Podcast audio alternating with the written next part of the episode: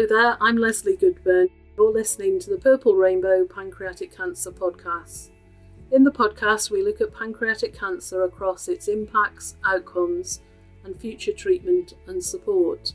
We'll hear from patients, loved ones about the reality of the diagnosis. We'll hear from surgeons, oncologists, and nurses about the work they do to support people who are affected. We'll hear about the wonderful work done by researchers to find a breakthrough in understanding and treatments for the future. We hope that as a result of the podcast, you'll learn more about the signs and symptoms, about how this diagnosis affects the family, about the hope for the future. Thank you for listening. Charlotte and I look forward to you joining us on our journey through pancreatic cancer throughout the 30 days of November with contributors from across the world. The Purple Rainbow podcasts are produced as part of Seth's legacy in memory of my wonderful, kind, curious, funny husband, Seth Goodburn.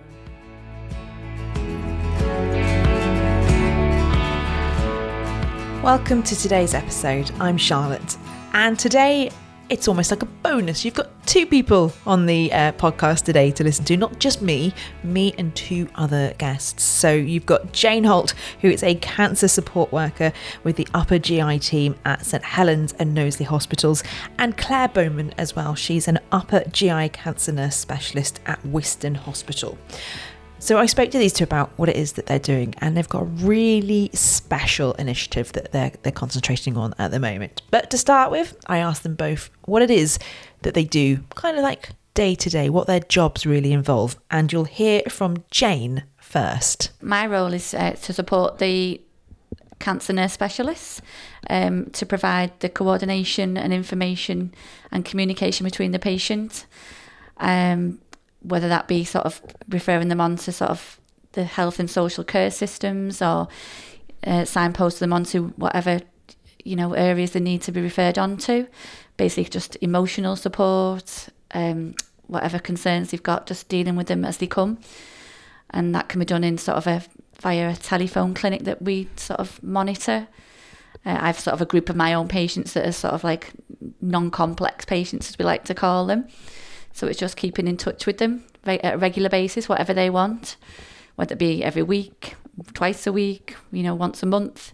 It's just knowing that they've got somebody there really to speak to. Our hospital is a small district general hospital, so we're not one of the big cancer centres. So we do a lot of diagnosing um, patients. They get referred in from the GP, so we're picking them patients up hopefully a diagnosis um, and supporting them all the way through until transitions to palliative care and until death and hoping to support the relatives after the patients have sadly passed away as well. And palliative care is something that's really important, isn't it? That, that it's done that it's done right and it's done well. How are you working on that to make sure that that, that is something that happens? Just a little bit of history. Our um, our lead nurse Barbara, who I'll name and shame, um, is also I heard on one of your other podcasts a bit of a professional mitherer. Um, oh, she is. oh yes, she very much so is. Um, she's got a real passion for improving the care for our patients. Um, so she mithered that much our cancer um, team and our gastro team who we sit with um, that they got some money from Macmillan and put together a project. So she went off doing a project for 12 months, sourced out where the downfalls were with support for our pancreatic patients, and actually increased our workforce from three CNSs to a workforce of now nine, including um, as well as two dietitians um, to support all of our upper GI patients, but also um, pancreatic patients.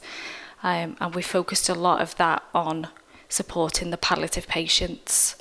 Um, and we've got quite a few new clinics together um, from that. Fabulous. And for people that are unclear about what palliative care really means and what it involves, what could you just explain that to them a little bit, please? When they're diagnosed, sadly, most pancreatic cancer patients are have metastatic disease or inoperable disease. Um, so even if they don't have symptoms that require the palliative care services as such, it's just supporting them through that diagnosis. whether that be with support from Jane, um, just referring them on to any services and supporting them to making sure they live well, even though they've got a terminal diagnosis, that they live well for that time and we keep them as well as possible. So, kind of living with cancer um, and hoping that they have a good quality of life while they are while they can. And Jane, what does that look like for, for you in the support side of things? I think I get the good job. To be fair, it's it's quite humbling, really, to spend time with these pa- the patients and the families because it is about the families as well. You know, we support the families al- along the way.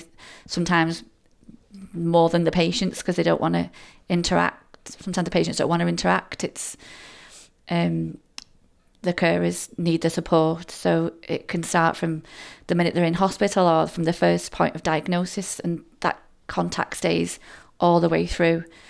You know, I, I can meet patients um, in clinics, and from that on, you just form a relationship, and it it stays, and it, it's you know it stays till end of life for some patients. You know, we have got a lot of lovely patients, and you know to see them to the, through to the end of life, it's it's humbling, but again, you you know you feel like well, I feel like I've made a difference to that patient.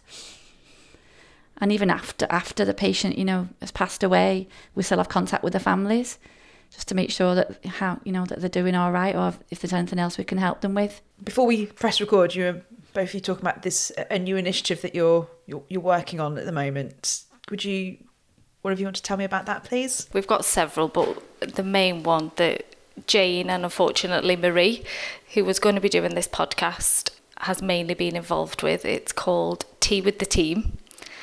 Um, and it's we've sourced a room at our local hospice. So it is for all our palliative patients, but it's a nice environment and it's not for everyone who requires hospice care.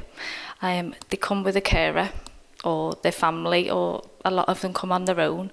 Um, and it's for two hours, once a fortnight. Um, we have guest speakers, so we've got a big list of who we've invited to talks. We've had dietitians, we've had the Carers Society. Um, who else have we had, Jane? Um, we have had well, we've got a Macmillan uh, speaking coming up, haven't we? We've got we've got um, we have mindfulness, meditation. We've got yoga coming up as well, chair yoga. Yeah. And we've had an event specially just for carers, um, which was extremely well received.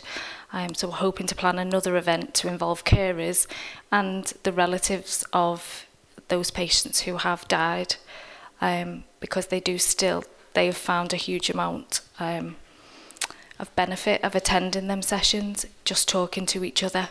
And that's a little bit like what you said, Jane, about that. This, the support continues, doesn't it? Yeah, definitely, definitely does. I mean, we've got patients like you know, the, sorry, the relatives that come now, and you can see the the bonds being formed around that table, and it's you know, it's it's lovely to see. And tea with the team, it sounds practical as well as emotionally supportive as well. So you know that you've got different like the carers side of things, but it's also that that mindfulness, that that chair yoga. It feels like there's something for everyone to to to, to benefit from. Yeah, there is because you know we are a small hospital. We can't change the outcomes for the patients, but we can support them through it, um, and hopefully make them their quality of life better and give them better relationships with us. And they can ask us. It gives them the opportunity and access to us on a, a fortnightly basis to ask a lot of questions that they would never pick up the phone and ask. So there's always a queue, isn't there, Jane, of people wanting to ask us questions, which I wouldn't pick the phone up and ask a silly question, but if I'm sat in a room with somebody, I will ask. That feels really beneficial. Just it's just having that space to have that to be able to ask that question without like you say, how often do many of us pick up the phone and ask a question? We won't because you don't want to bother somebody because you're terribly busy. You, you don't want to be the annoying person that gets in the way of you doing, you know, this is my thoughts, you know, I don't want to get in the way of you doing your job. You've got more important people to deal with, or people who are more poorly than me, or what. Uh, everyone is always up above the queue, and you always put yourself last, don't you, in the queue? Yeah, and they do, and we know that, we realise that so it does give them more opportunity.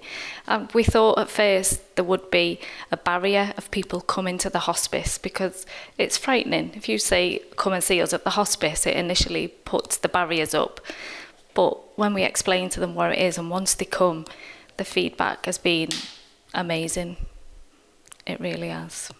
Hospices are really special places, aren't they? And I, I think we get that fear because you associate them with people dying.